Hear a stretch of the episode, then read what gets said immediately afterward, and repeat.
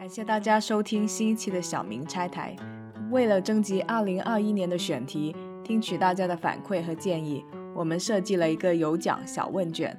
问卷链接放在 show notes 里面，然后我们会在12月的特别直播节目里面回应大家，欢迎大家届时参与。那么今天我们要拆什么台呢？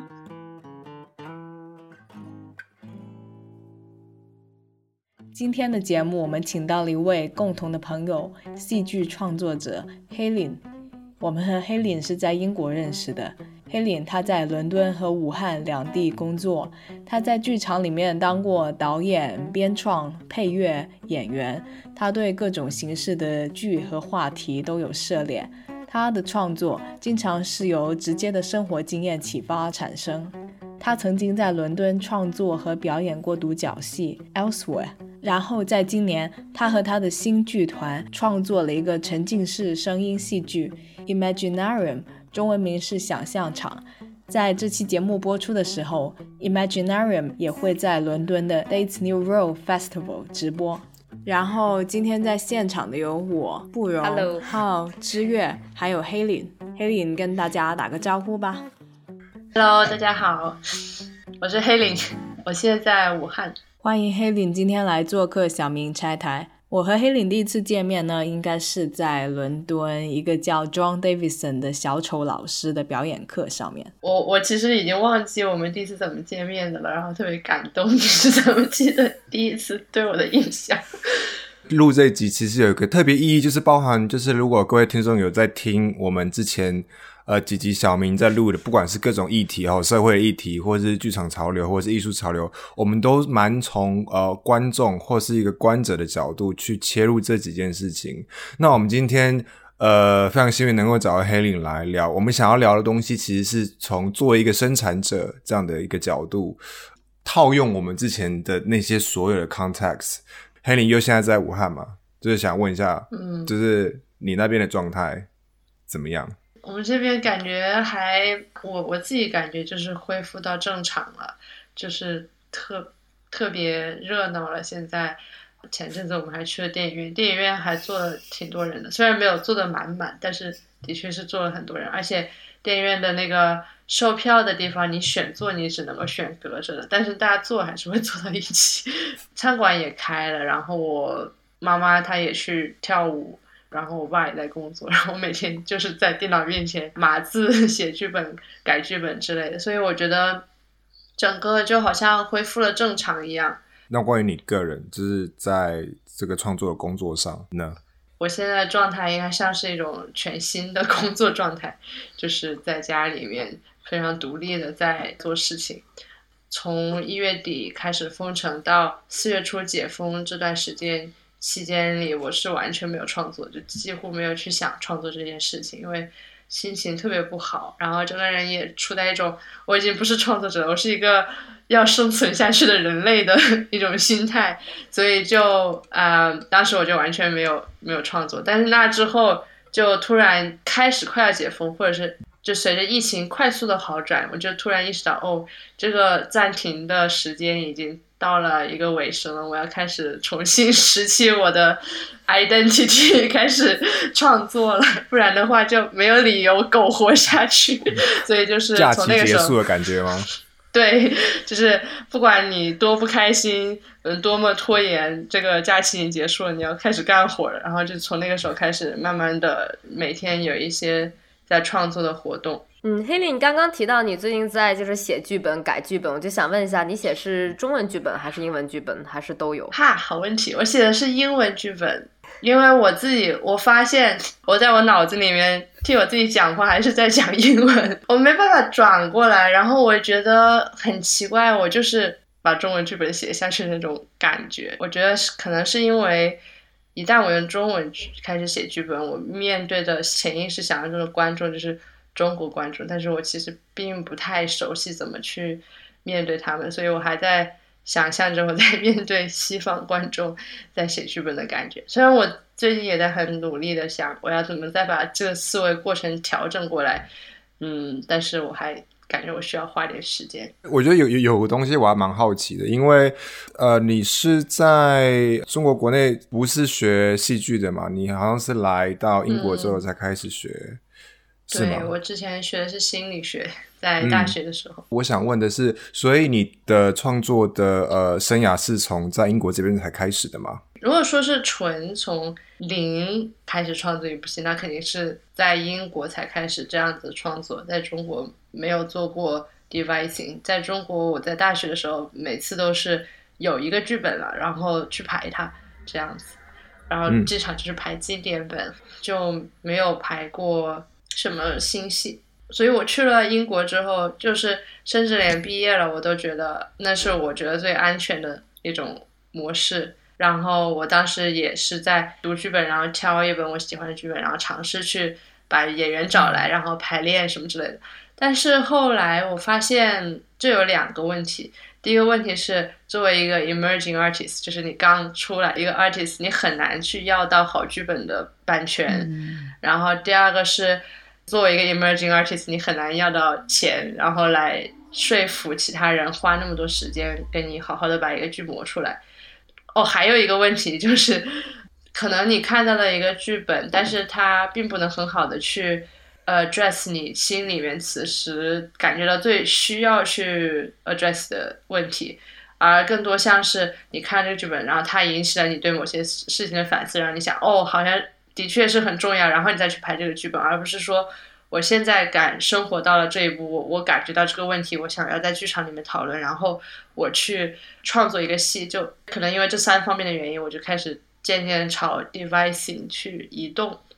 仍然我还是很喜欢有一个好的剧本然后再把这个戏排出来，我不排斥这种方式，但是我觉得那种 devising 也是一个非常重要的技能，我不能够因为觉得它非常陌生我就不去做这件事情。我这是个很小明的问题，就 devising 这个词的中文翻译是什么，然后你是怎么定义这个创作方法的？就 devising 本身是什么，其实我还蛮好奇的，尤其是最近又出了很多新的书在讲技巧，但每本书都不一样，甚至连出发点都不一样，所以我就觉得作为一个连出发点都没有共识的但是又谁都在聊的一个技巧，这个本身是蛮有趣的一个现象。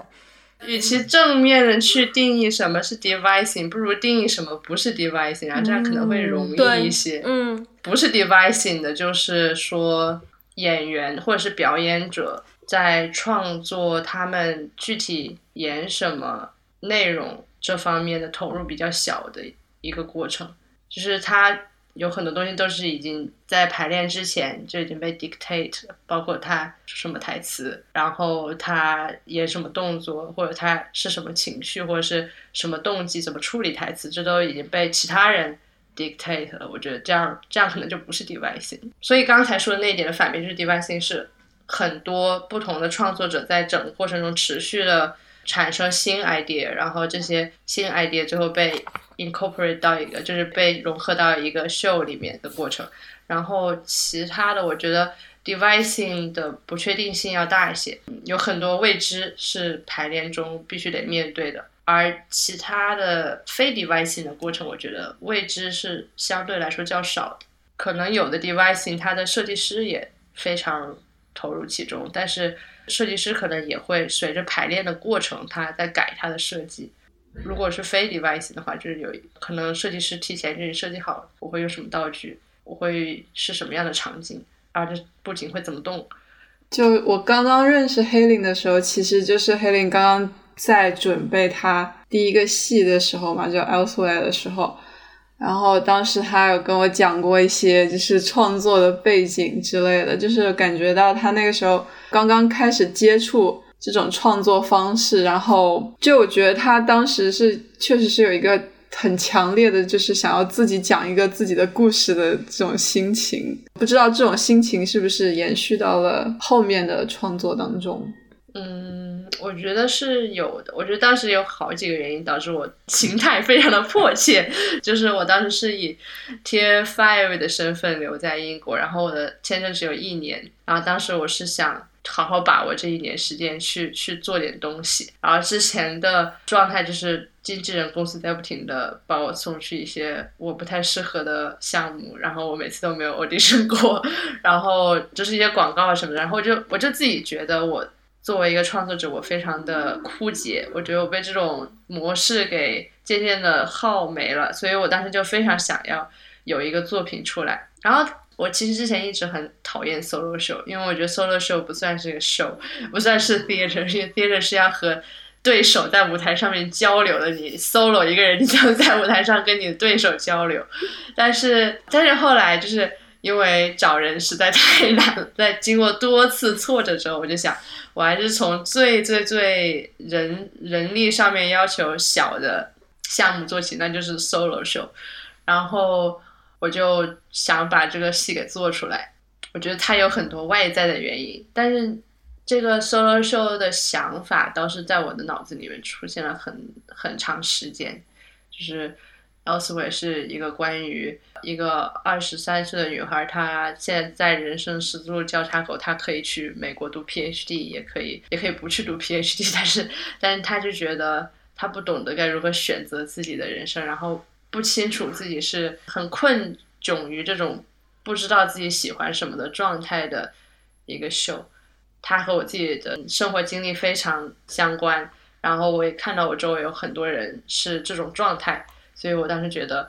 我需要做一个这样的秀，然后来谈一谈这件事情。刚刚一开始会问这个问题背后的想法是说，所谓的创作方法这件事情，它必然的是可能会跟所谓的教育背景有很大的关系，所以我可能是不是跟在英国这边受到戏剧教育啊，或者是在这样的环境下做创作而造成这种迫切的。我觉得有的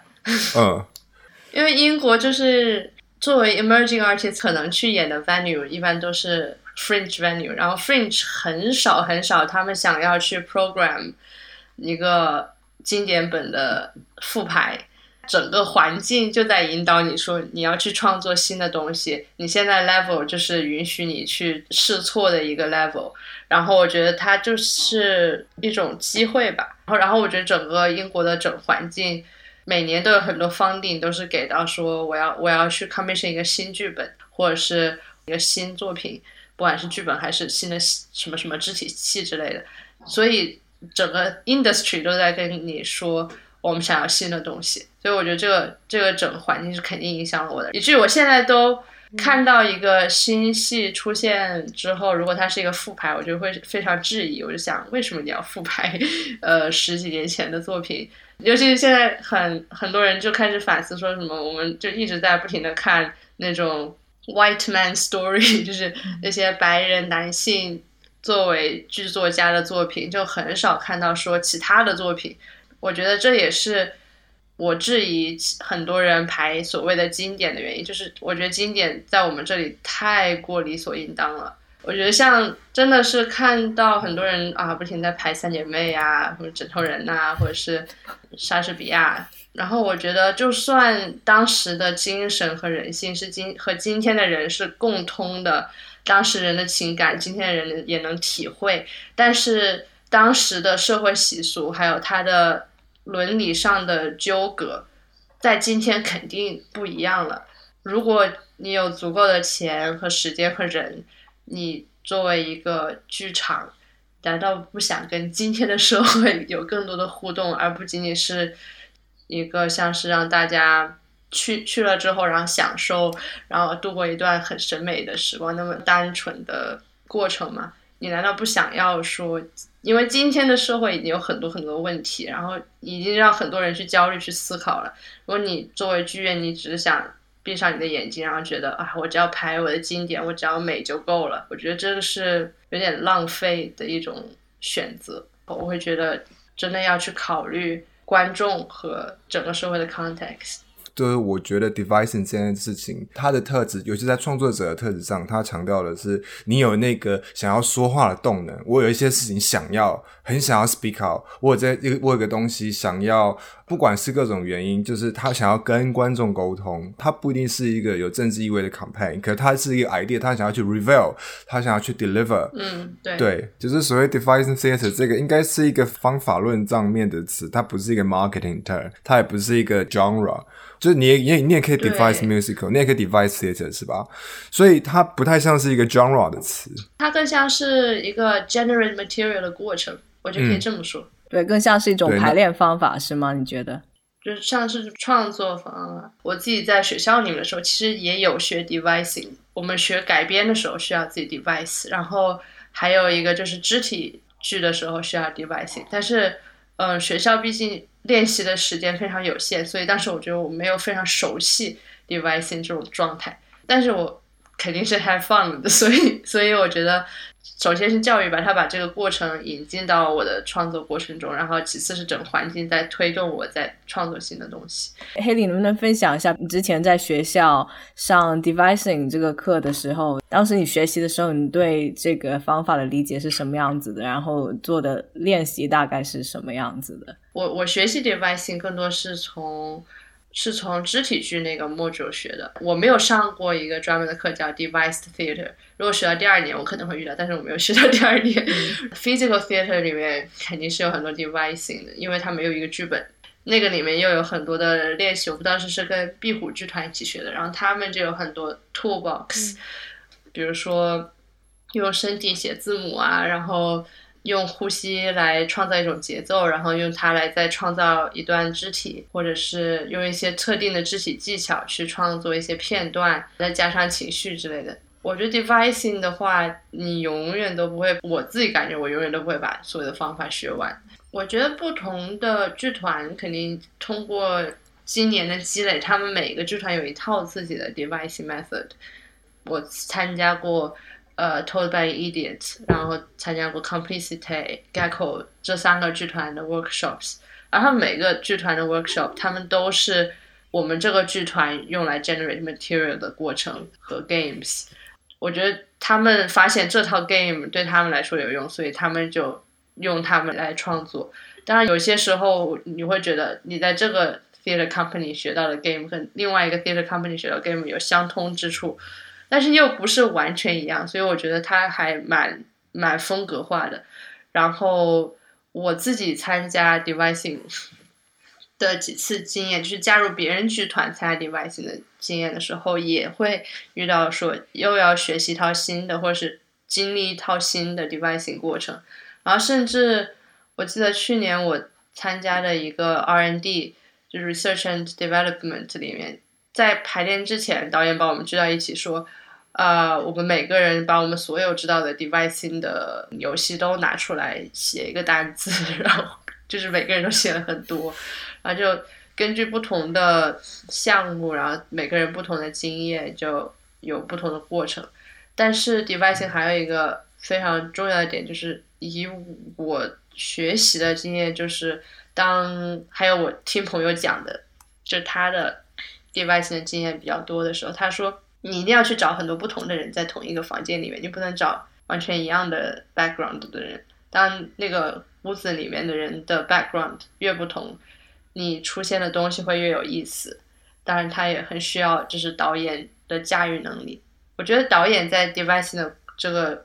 rehearsal 的过程中，他就不仅仅是就是传统意义上的导演，就是我知道我要实现什么 vision， 然后我去 direct 你这样那样，而是很多时候他在做一个 facilitator， 他在引导大家，他在助产其他人的一些想法。对，你刚刚也提到了说有很多游戏会用在这些练习里面，所以这个导演就像是一个带着大家一起做游戏的人，然后试图从大家一起玩游戏的这个过程和结果里面收集出一些能够用在下一步艺术创作里面的材料。对对对，是的，我觉得是这样子的。能不能举几个例子，就说比如说游戏类的话，很多剧团都做那个什么三个词对话，就是每次对话每个人每次只能说三个词， three word game，因为是个比较经典的 improv game， 是从 Keith Johnstone 那一派留下来的吧，然后他也经常用在 Devising 里面。还有什么 alphabet game， 就是我要第一句话从 A 开头，第二句话从 B 开头，第三句话从 C 开头。因为很多时候大家都会在场上跳舞，就是会用这种方式来热身，来让自己放松，然后让自己的大脑也随着身体活跃起来。还有的时候就是某个时候单纯的就会说，好，这个 show 已经出来了，你们把它演出来，虽然大家都不知道自己要演什么，然后就是突然要把整个东西给演出来，然后用这种方式来确定整个 show 的大概的走向和结构之类，这几个都还比较常见吧。然后还有一些就是我已经知道了一个戏的故事要讲什么，然后我现在要用肢体啊或者木偶啊什么的来把这个故事展现出来，就是你从一个故事出发，然后把它搬到舞台上面啊，这个算是 devising。 我可以分享一个小故事，可是所谓那个字母的游戏，我本人是被 traumatized 过的，对。看着你刚才对我刚我觉得就是这个，因为想当年我去美国 audition MFA acting 的时候，对啊，5-6年前了吧，然后我记得那个 UC Irvine 的那个 audition， 他就玩了这个，然后那时候英文还很烂，然后还要那什么 ABCD 这样，然后那个 O 完就我就知道我自己对东西我欧完我就知道我自己应该不会上，因为我说的超烂对，我觉得可以概括说这个 devising 虽然它没有一个固定的工作流程，但是它就像是一个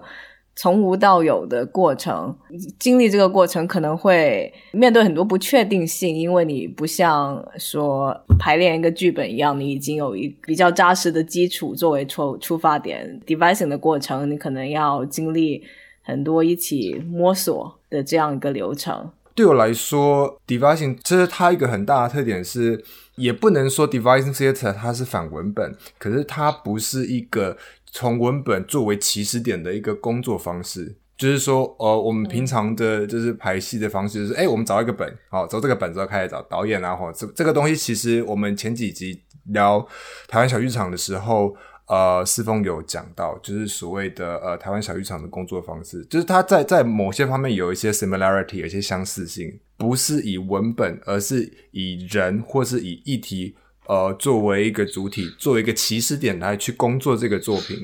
对我来说是一个蛮重要的特色啦。就想说一下，你说不从文本出发的话，可能有人会有误解，或者说不从剧本出发会比较清楚一点，因为有一些集体创作或者 devising 的过程，它还是会说，比如说每个人写一段啊，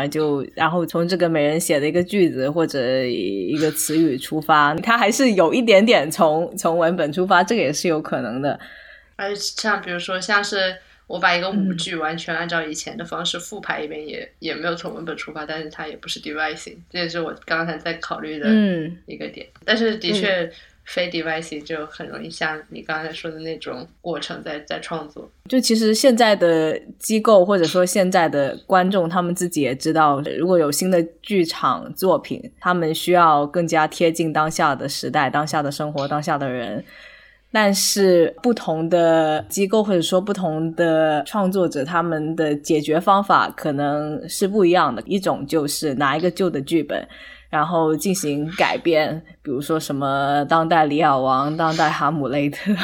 这个不胜枚举，这种我相信很多人也都看过。所以我就在想，之前有些经典现在没有必要演的原因，就因为他的生活背景过时了，他在说一些已经没有用的东西。但是我觉得还有一个需要参考的层面，就是这些经典能留下的原因，就是因为他 touch 了这些社会背景，但其实并没有真的去讨论这些问题，这是他能留下的原因。因为同时期有大量聊同样话题的东西现在都不在了，就留下来的这个已经是他受他社会的肯定一些限制，但他更多的一些东西被保留下来，就是因为它没有限制在这个里头。我觉得其实很多经典是在他们的时代根本就不值得演，然后反而是在其他的时代被挖出来了，或者他们的意义变得更大了。我觉得莎士比亚是一个很经典的例子吧，就在同时期比他牛的人挺多的呀，就对，所以我觉得从这个角度来想，就是关于经典要不要重演，然后尤其它跟 devising 的关系，然后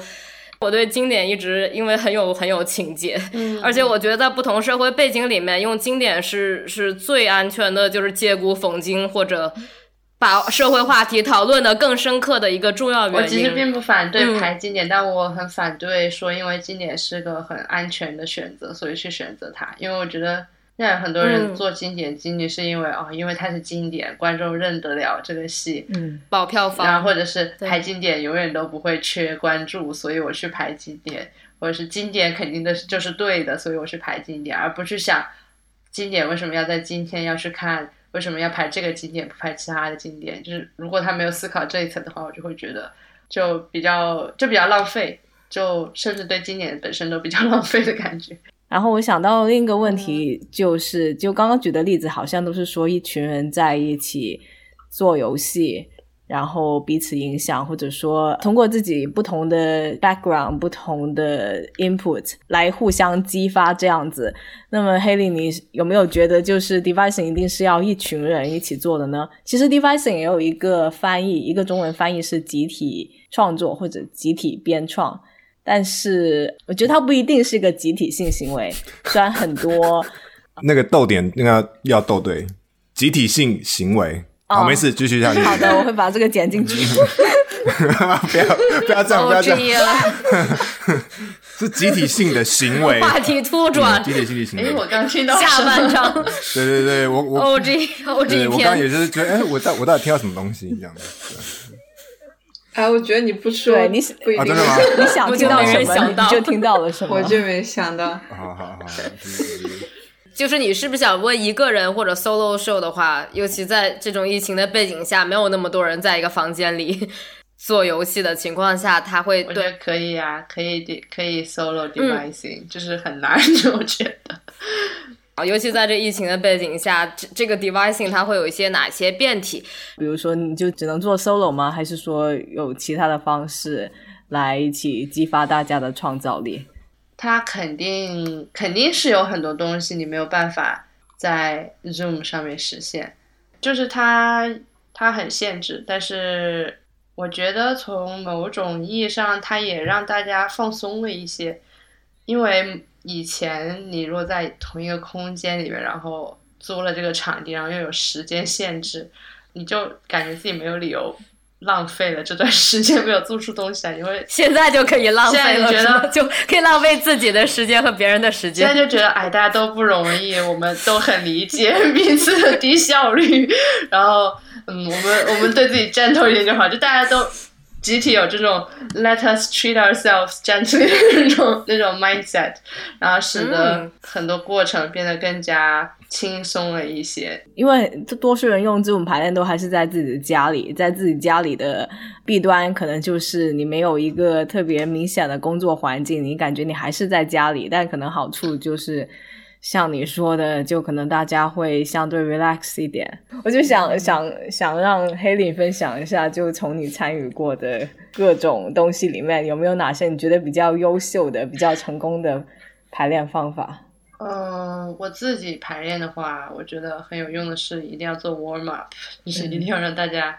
有一个仪式去进入排练，因为本身这个空间是跟你生活空间是一样的，所以你就更需要一个仪式来进入排练，包括拉伸啊、跳跃啊，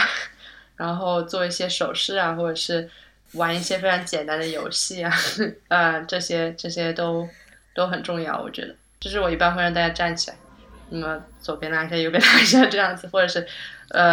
之前我也有说大家请从地上抓几个想象的湿布，然后是你生活所有部分，然后你现在把它扔出你的门，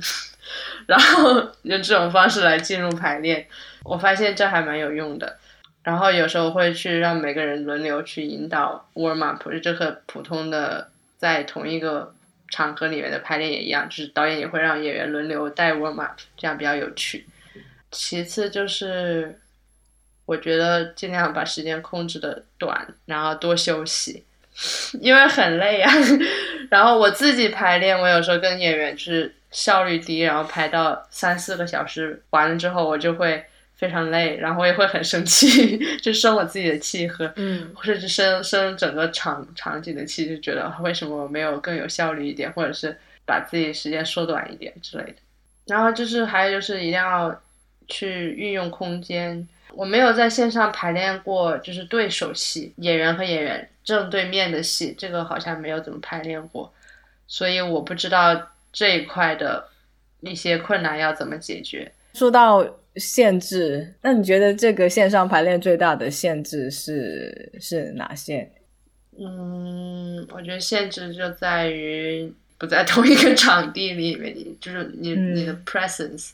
没有在同一个空间里面那么强烈。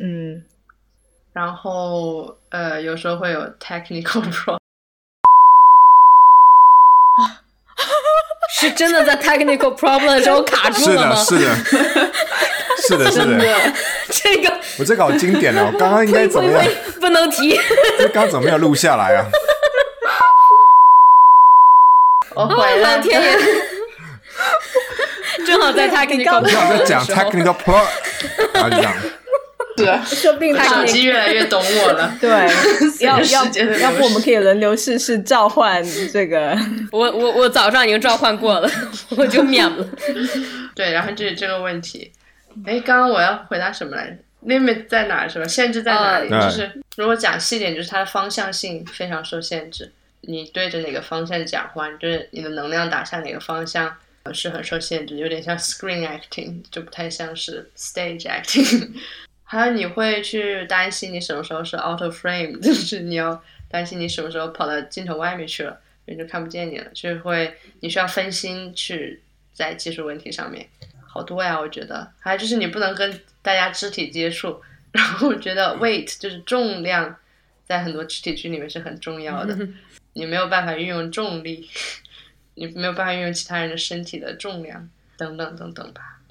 Haylin，能不能请你再介绍一下你的这个新作 Imaginarium， 包括你的灵感是怎么样来的，然后最后怎么样慢慢决定要用声音剧场这个形式来做。OK， 就给我介绍一下我们的戏。对，来介绍。我们戏是一个这样的 concept， 它呢就是观众在同一直播时间戴上耳机倾听或者是听我们的声音，演员的声音和音效，然后在这样的基础下，他在他自己的房间里面进行一系列的想象和对这个空间的一种新的充满好奇的探索。然后它的 concept 就是把你这个最最最日常的环境，你的房间变成你的重新变成你的想象场。相当于说如果剧场是声音和空间的结合的话，那 Imaginarium 就是声音是我们已经给到你的，但是空间是你的房间，也就是说你的舞台。然后它的出发点是因为我当时讲剧场是什么的时候，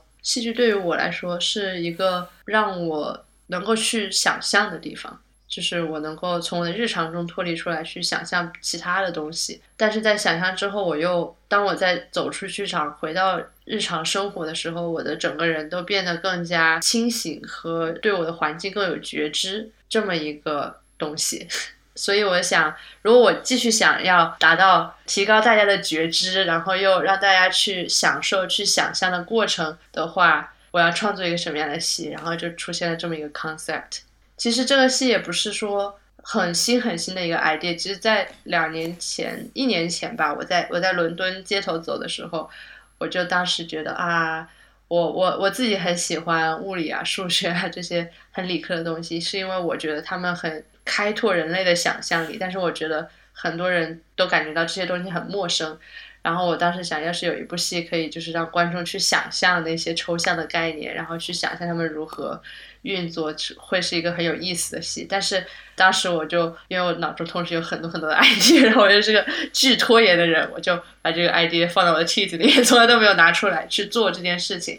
但是在疫情期间，我发现了一个非常大的变化，就是因为我的物理环境被极大的限制了，就是我物理自由度被极大限制了，所以我的大脑变得非常活跃，特别的容易去被文字或者任何暗示引发去想象，然后这个想象不仅仅只是理性上理解，而且是很感性，就是我突然就感觉到很强烈的情感，或者是我能感觉到很强烈的，在我脑海中出现很强烈的色彩。可能就是因为我整个人的经验被剥夺了之后，我的大脑仍然希望有同样程度的刺激，所以它的想象力变强了。所以我感觉在这样的环境下，可能很多人都有类似的状态，所以可能就刚刚好把这个 idea 给实现出来。所以这就是这个戏如何出现的一个最最源头的一些东西。这个过程就是我在家里面每天花个1-2小时在尝试写各种引导观众去想象的剧本，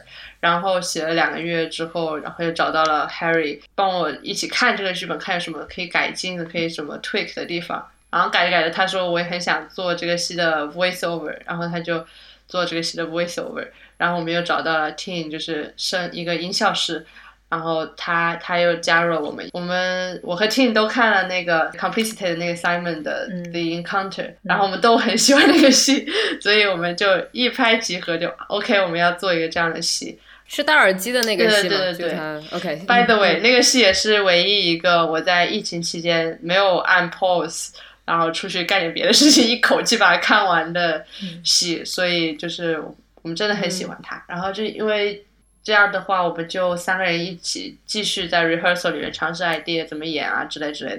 然后就形成了一个剧团，然后就把这个戏做到今天。因为我们这个戏是声音的戏，所以我只用听演员的声音就可以了，然后听声音的时候你还是能够听出来他哪些地方他的大脑他脑中的画面到了还是没有到，所以就本身我做的作品就已经考虑到了这个排练过程的限制，我觉得这一点非常重要。你不能够说现在排练的过程变了，你还要假装它没变的去创作，或者现在呈现方式变了，你还要假装它没有变的去创作一个跟之前类似的替代品，我觉得这样不太行得通。反而相反，如果你做一个新的作品，它是拥抱手机看戏或者是电脑看戏这种形式的话，你会更感觉到像是真正在创作一些这样一个地步。然后中途我们还很有幸的搞到了2个 producer 来帮我们 take care of marketing， 就是还蛮幸运的吧，我觉得。因为原先我以为只有我一个人搞，而且我自己搞的时候我心里其实超不确定，就是很多时候我都觉得你这做的什么狗屁，然后这还是戏吗，然后这个就除了你自己感兴趣没有其他人感兴趣啊之类的，就是很多这种自我怀疑的心情。但后来其他人加入之后，我觉得这种心情就减了大半，然后我就觉得哦，它还是有它的价值的。然后现在大家可以去买票了在那个 Apple Card 的一个叫 Dates New World 的 Festival 上面，然后我们的戏在伦敦的10月15号、18号和23号的晚上分别3个不同的时间直播。这样的话观众就可以在同一时间听到同样的声音，做同样的事情，我觉得这也是一种剧场的在场感，所以就蛮有趣的。这个资讯我也会贴在播客下面的信息里面，这样大家就可以去查看。然后听Haylin讲这个经验，我感觉就是当你有一个 idea， 当你有一个想说的东西，最后真的能够找到这些语言把它实现，是一件非常不容易的事情。而且在这个剧场的创作里面，可以选择的材料非常的多，从文本到声音到空间，它有非常多的材料供你选择，同时这非常多的材料可能也会让人迷失其中吧。但是我觉得有一点是可以确定的，就是你一定要坚持不懈的一直搞下去，而且要有频率的，每天几乎每天都在做这件事情，不管你觉得它多么的不太可能或者是多么扯淡，你都要一直搞下去哎呀好励志啊，真的是铁的定律。因为我之前有很多想法，就是因为我没有坚持搞下去，没有把它创作出来。如果说 Devising Theatre 这一类剧场能够给我一些什么样的启发的话，那就是一样东西它真的可以从没有到存在，这个是可能的，而不是说要走一条比较有确定性的道路。即使你拥抱这种不确定性，你也有可能从这种不确定的状态里面有一些东西生成出来。我觉得 devising 它过程中很重要的一个元素就是 commitment， 就是你一定不要在没有在 commit 到一个 idea 之前就把它否掉，因为 devising 差不多你的脑子也经常会不由自主的去评论这个东西好还是不好，那个有用还是没用，这个好看还是不好看，但是这种 inner talk 是很没有用的，就是很容易让你根本就不开始创作任何 material。 对，因为我现在又在创作一个新的戏，然后我自己也不知道它能不能弄出来，但是我就发现我有很多这种 talk， 然后导致我的过程就都没有往前。然后我之所以说跟其他人一起 devising 比较容易的原因是，有时候别的人在那里他会给你一个时间压力，就是会说过一会儿5分钟我们一定要出一个什么小片段，不管这片段是屎啊还是很好很精彩的片段，你都知道哦，我必须得要出一个片段，我现在没时间再 judge 我到底做的好不好，我得要想办法一会儿去演什么，然后你就呈现出来，不管它好还是不好，你有什么 something to work on， 然后你就可以继续往前了。但是我一个人的时候就很容易想，哎，这个也可以，但是哎，我真的没有什么想法，或者是啊，那个也可以，但是观众可能 get 不到这个点。然后我这么想的时候，我就错失了很多，首先得到一些东西去 work on， 然后再 make it fantastic 的可能性。我从一个叫 Haley McGee 的那个艺术家那里学到很多东西，然后他的创作过程有很大一部分就是按下计时器，你就不停的写，你不要回去修改，也不要在脑子里面去停下来。如果你觉得啊我不知道写什么，你就把我不知道写什么写下来，就是你的唯一的目标就是你不停的创作，你的笔不要停。然后我觉得这个是非常重要的一个过程，就是你一定要有这么一个状态，否则你就真的很有可能就是不停的停下来，然后最后就彻底停下来。对我来讲deadline 是非常有用的。我觉得我还蛮同意的，就是那个动能还蛮重要的，就是有那个动能你才能不断的产出嘛，那有到足够的量的时候你才有办法去重新再审视这件事情。自己先分享一下我自己的那时候这样创作的经历的过程好了。反正我很喜欢用吃做比喻嘛，所以就是那个过程是你发现你手边竟然有这么多材料的过程，就是哦，原来这些东西可以做成一个表演，或者这些我有兴趣可以做成一个表演。刚刚一直在想这件事情，就是录音开始前我想到 devising 这个词，我的脑里浮现的一个画面是那种，就是你们知道有一种棒棒糖，就是把那个木棍浸在糖水里，然后让它慢慢结晶结出来的那种做法嘛。我就觉得它在我脑里的形象是这样一个东西，就是这样一个过程，好吃的样子，只是糖而已。是麦芽糖吗？就是比如说你把一个木棍放在那种饱和的糖水里面嘛，然后它可能上面已经沾了一些糖，然后它就会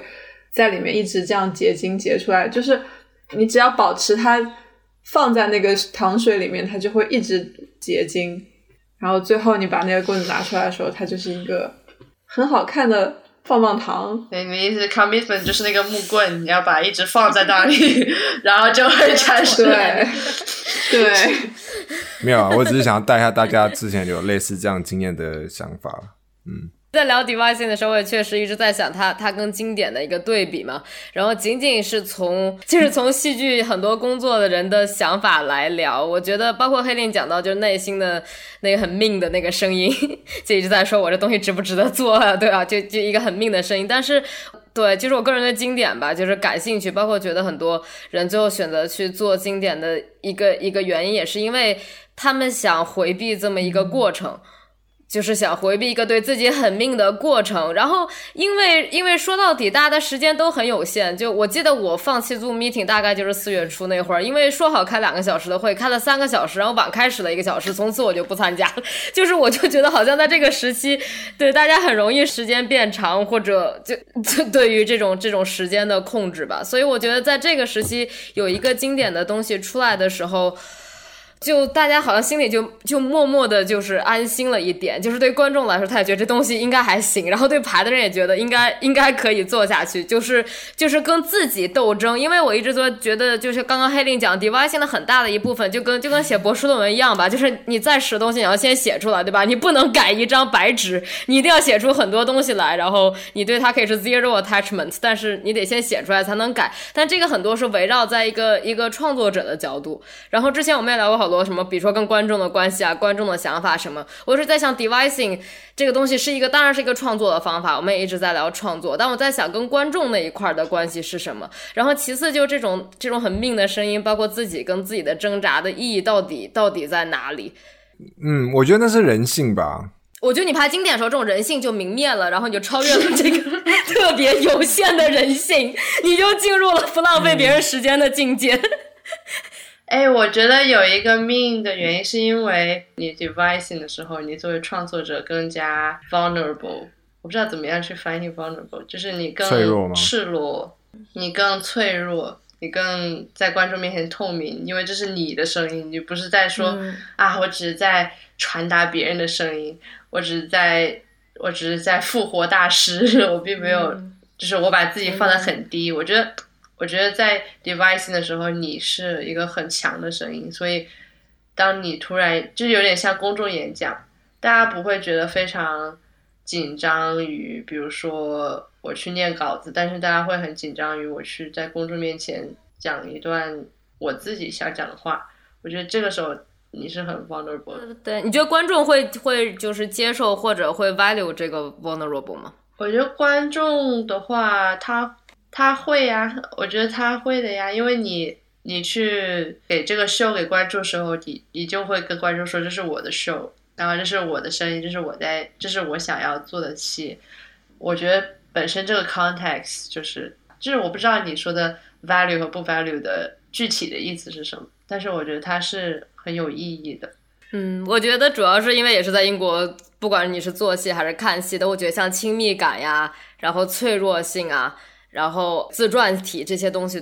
就大家都还是蛮可以接受的一个概念吧。但前2天我记得跟孟婷我们一起吃饭的时候，跟另外一个朋友聊天，就在聊到这边，你如果在英国的时候你说、我觉得我今天很美，然后朋友们一般就会说你今天确实很美，觉得你今天看着挺不一样的。但如果在一个亚洲或者在别的国家语境说这句话，别人就说你美在哪里了，你为什么美？所以有时候我就在想，你把你这种亲密感，你这种内心的感受，你的斗争放出来的时候，对，它在哪个国家的语境是被支持的。因为我觉得有时候，如果以我在国内排戏的经验来说，你把你自己赤裸裸的扔出来，那就是等着被踩啊，就是没有什么，或者是你得做好这个准备，你得做好就是别人绝对不认可你的这个准备，或者就是觉得你纯属浪费时间，拿你的破事儿，对，耽误别人时间。我感觉就是我在国内和同行或者是一些人交流的时候，明显觉得他们没有在国外那么 supportive， 就是他们会。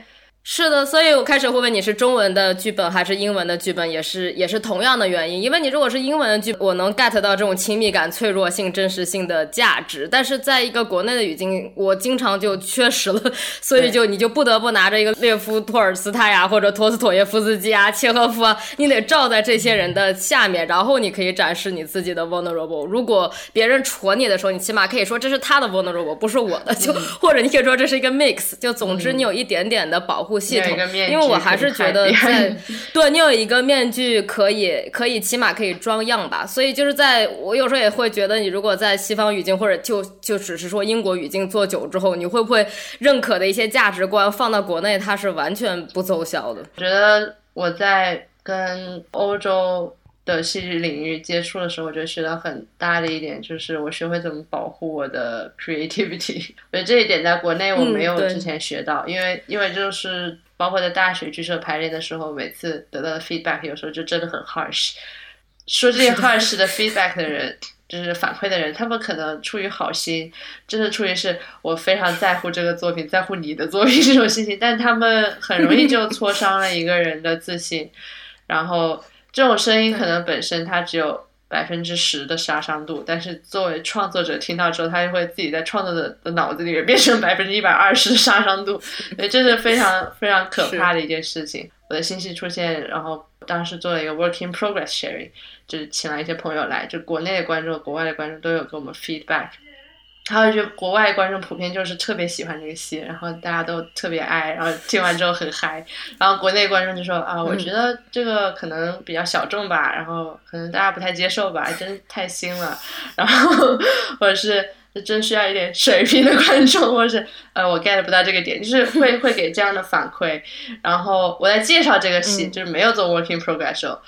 我跟国内的同行聊这个戏，他们就会说啊，这不就是那个什么什么什么吗？然后国外的人就说哇，这个东西好新啊，好有意思啊。所以就是玩这种两种不同的创作社会环境。现在学会的一点就是，我知道怎么去从这种对话中汲取营养，而不是汲取 judgment 的，就是我会我现在知道他们是这个语气啊，这全是这个语气，然后我会包括今天我们演完戏，我们 Jon 就这个导演他跟我们说的时候，他说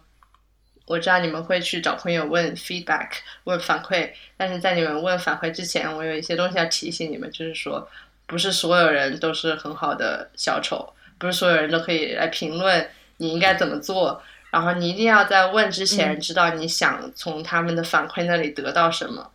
然后再去问。然后当他们说这个好还是不好的时候，其实你一般心里就是也差不多印证了你的想法。然后对，他就是在说你一定要就是不要把别人的 judgment 放得比你的 judgment 还高，就是你首先得要学会独立判断。还有就是之前那个 Haley McGee 那个老师他说，你肯定不想要得到的 feedback 只是这个太烂了或者太好了，这种很要 constructive， 对，你想要，但是你也不想要别人给你的 feedback 是你应该怎么做，因为这样也可能会导致你不是在做你最想做的东西。所以说他也是讲说，在你寻求反馈之前，你一定要知道你想要什么样的反馈，这个很有意义。我感觉在英国你不一定就得到更好的反馈，因为我觉得英国一个很大给我的压力就是大家不会讲他们不好的观点，他们就是会真的太鼓励了，以至于他们从来都不讲他们看到的问题，除非是很私下很亲的人，你们真的聊得很深才会这么说，但一般上很少你直接就能够很轻易的马上 flag out 一些大问题。一方面这个的确锻炼了你自我判断能力和艺术警觉性，但另外一方面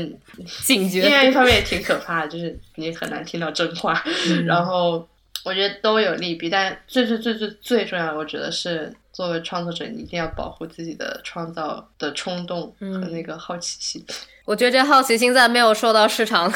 打压之前更加有必要。我觉得其实作为一个创作者或者艺术生产者，在某些阶段的时候是非常脆弱的，或是非常赤裸的，尤其是在就是我们刚讲的那些 inner voice 出现的时候。然后还有另外一个时间，就是你在 ask feedback 的时候，当观众他的 feedback 不是 feeding 到你的期待的时候，你会有一个失落的落差。我觉得一个比较健康的心态是说，除了刚 Haylin 讲的这一些之外，还有一个点是你是必须要有觉察说他们观众的 feedback 是一回事，你有选择权，你到底要不要 take on this feedback， 就是你到底要不要接受这个 feedback。 我觉得这是第一个。然后第二个是讲就是英国人普遍非常 nice 这件事情，就是一招一招拆穿他们，就是问他们说啊，那你觉得哪个地方打不出来？对对，都这样，都非常 general， 非常 general 的答案不行，然后哪个地方特别好，他要真的能说出些什么，就代表他真的喜欢。其实我也是想讲关于feedback 这个事情，而且我有一些简单粗暴的一个流程。就我觉得我之前在 Goldsmiths 那个 MA 学到的最大的收获之一就是这个 feedback session。当时我们有一个 protocol，就是我们在汇报演出结束以后，我们会全班人坐在一起，然后我们会根据这个 protocol 来问 feedback。 就这个问的方式不是说这位同学你觉得我的戏好不好呀，你喜欢哪里啊，就这种问法是不 constructive 的。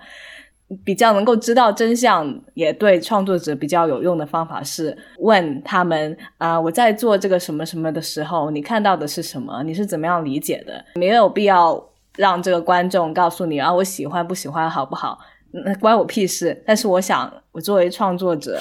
对我来说有用的信息是我知道你在那个时候看到了什么。要是所有人看到的东西都跟我预设的不一样，那就证明就不是一个好和坏的问题，而是证明我这个设计出了问题。那这样的一个方法就是有用的，所以我觉得有时候问 feedback 的方式也很重要吧。如果就是问说你觉得怎么样，那这样的问题我也觉得很难回答。那我可能觉得你前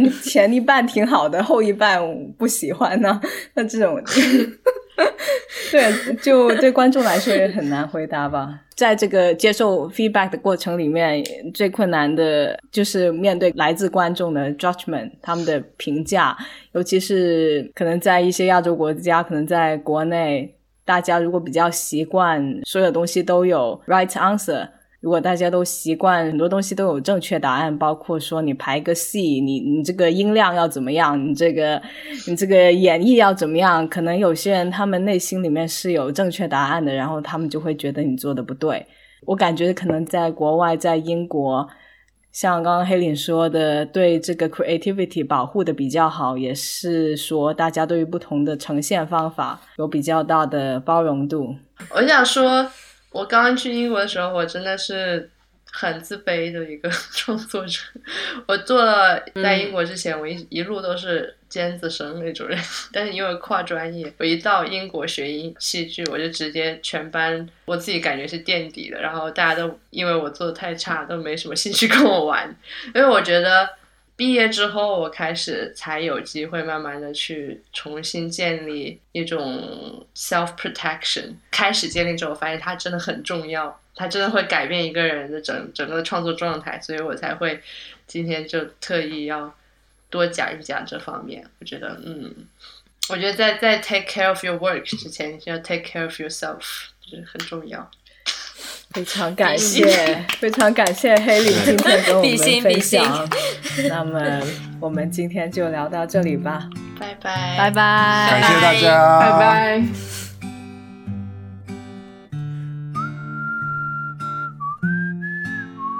感谢大家收听小明拆台。如果喜欢我们的节目，欢迎到苹果播客、 Spotify、 小宇宙 App 等客户端上订阅我们的节目，就不会错过之后的更新了。也欢迎在 Buy Me a Coffee 网站上面给我们打赏，支持我们的节目。